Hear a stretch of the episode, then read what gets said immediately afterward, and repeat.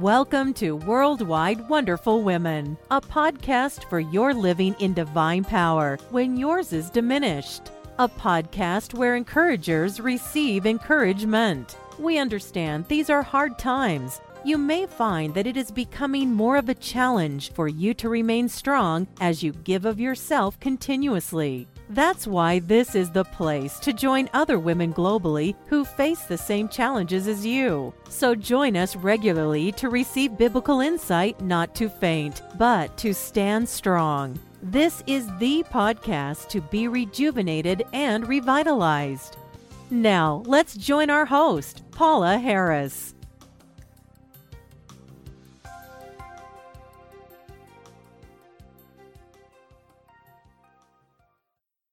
Happy Mother's Day, and welcome to episode number 298 of Worldwide Wonderful Women. And the title of this episode is Wonderful Women, Part 1. Here we are enjoying this beautiful spring season, and I do not know if it's the after effect of the pandemic, but this spring seems particularly beautiful and vibrant. Don't you agree? Well, after praying and asking the Lord what He wanted me to share this month, I was led to share some women from the Bible whom we can be inspired by. I will share a glimpse due to our time together, but you can read further about these women from the scriptures. I want to say Happy Mother's Day to all mothers listening, whether you are a natural mother with children of your own, or whether you are a spiritual mother making an impact spiritually on children or others who are not your own. Well, God is not a respecter of persons, and He loves you both alike. Now, may we all use our spiritual gifts and opportunities, though, to share the kingdom of God with all people, regardless of age. We recently had a death in our family which will leave my nephew and niece without their mother for the first time on Mother's Day. If you are in the same situation, whether it happened recently or quite some time ago, like myself, may God give you the ability to still voice praise over the years that you did have your mother or someone who was like a mother to you. However, you may celebrate this weekend, May the present realities with your mother or past memories let your heart be filled with gratitude instead of grumbling. As mothers or as ones with motherly influence, let us get some encouragement by diving now into 2 Timothy chapter 1 verses 1 to 7 for a few minutes. And this is what it states. Paul, an apostle of Jesus Christ, by the will of God, according to the promise of life which is in Christ Jesus. To Timothy, a beloved son, grace, mercy, and peace from God the Father and Christ Jesus our Lord. I thank God, whom I serve with a pure conscience, as my fathers did, as without ceasing I remember you in my prayers night and day greatly desiring to see you, being mindful of your tears, that I may be filled with joy when I call to remembrance the genuine faith that is in you, which dwelt first in your grandmother Lois and your mother Eunice. And I am persuaded it is in you also.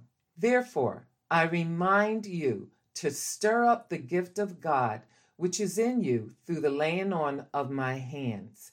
For God has not given us a spirit of fear, but of power and of love and of a sound mind. So we see here that Paul had been reminded of Timothy's genuine faith. Now, his faith was a sincere, true, and unhypocritical faith. That's what he meant by genuine. Timothy's faith was not fake However, in reading this, Timothy was not the first in his family to be saved. Paul rejoiced when he recalled to mind the faith of his grandmother Lois and the faith of his mother Eunice. His Jewish grandmother Lois had heard the good news of salvation and accepted the Lord Jesus as her Messiah. And her daughter Eunice, also a Jew, had become a Christian as well, who took the responsibility of teaching her son Timothy the Holy Scriptures, making him wise for salvation through faith. And you'll see that in 2 Timothy chapter 3 verse 15. So the prayers and the witness and the faith of his godly mother and grandmother were essential in his spiritual development. Now, in this way, Timothy had come to learn the great truths of the Christian faith, and he represented the third generation in that family to trust Jesus as Savior. How fulfilling to any woman to influence the world so mightily through her children. Godly parents are indeed a powerful influence in this world. I am sure unknowingly they had prepared Timothy for God's call to salvation and then for ministry by teaching him the Word of God. I'm sure they didn't know the call that was upon his life, and they surely didn't know that he was going to be recorded in scriptures for all eternity. Look, we're reading about their son now. You do not know ultimately the call on your child's life either. And I don't care if they're a prodigal right now. God is not too weak to turn his or her life around. So don't give up. Keep praying, keep believing, keep hoping, keep trusting, keep living before him and her. You never know what God is going to do with them for eternity as well. Now, nothing is said in the scriptures as to whether Timothy's father was a believer. We just know that his father was a Gentile if you look at Acts chapter 16, verses 1 to 3. I'm sure I don't have to say this, but salvation is not inherited from believing parents. And just because one or more parent is a believer doesn't mean that that child will automatically be a believer and receive salvation as well. We know the heart of God is that none would perish. However, we also know that God has designed us where each person has a free will to accept or reject Jesus Christ as Lord and Savior. And then I just want to mention that references to Timothy as Paul's son in the faith should probably be understood to mean that Paul was a mentor to Timothy that he was discipling him. That's the type of relationship that took place between them. And the same is true with you. If you are not a natural mother, you can still have a powerful influence on many, as Paul did with Timothy. In verse 5, it says, I call to remembrance the genuine faith that is in you, which dwelt first in your grandmother Lois and your mother Eunice. Now, notice that faith is said to have dwelt in Lois and Eunice. It wasn't just there occasionally, but as an abiding presence with them. Paul was persuaded that this was the case with Timothy too, that Timothy had a genuine faith that would maintain in spite of all the trials that he might have to face in doing ministry. Can this be said of you today? Is your faith an abiding faith or one that comes and goes depending on the events surrounding you. May it be said of us that our faith is an abiding faith in God. We believe that He is who He says He is and that He will do what He says He will do, and that our trust and confidence is in Him alone and not in Him plus anything else. All you need is just a mustard seed of faith, Mom, and you can move mountains. In God's word, it says that we have all been given a measure of faith. So let us use what God has supplied. And let us not look at someone else's faith trying to mimic it or be jealous because of what it appears to be in someone else.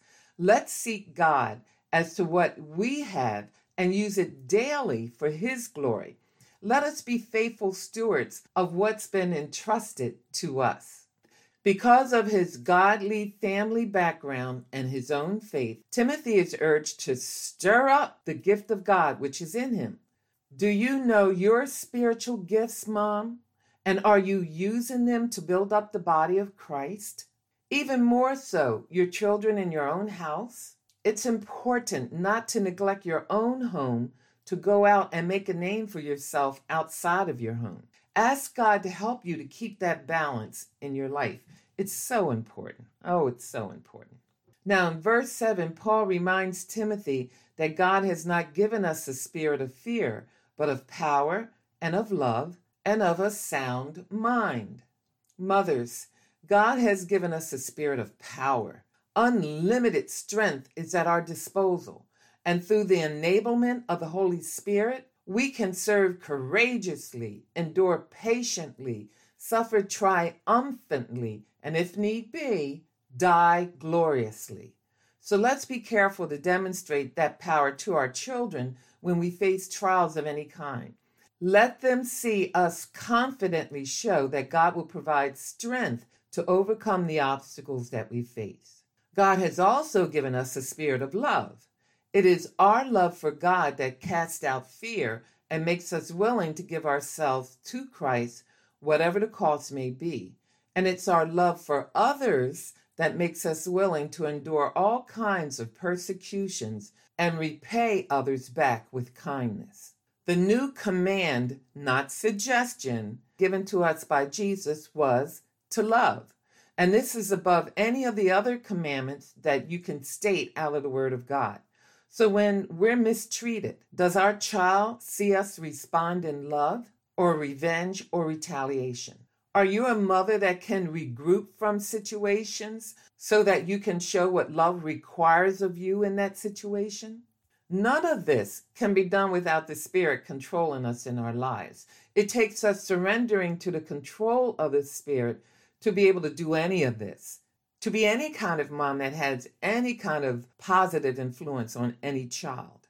So pray and ask God to help you live out his command of love so that you can be a witness to your children. In 1 Corinthians chapter 13, love is the greatest of all the Christian virtues that are mentioned. And then lastly, God has given us a spirit of a sound mind the word a sound mind means discipline or self control. This is not saying that a Christian should be free from all mental ailments. This verse has often been misused to teach that a Christian who is living close to the Lord could never be afflicted with any kind of depression or mental illness. And that's not scripturally true. Many mental illnesses can be traced to some physical condition not even connected in any way with the person's spiritual life. So let's be careful in regards to that. What this verse is teaching is that God has given us a spirit of self control or self mastery.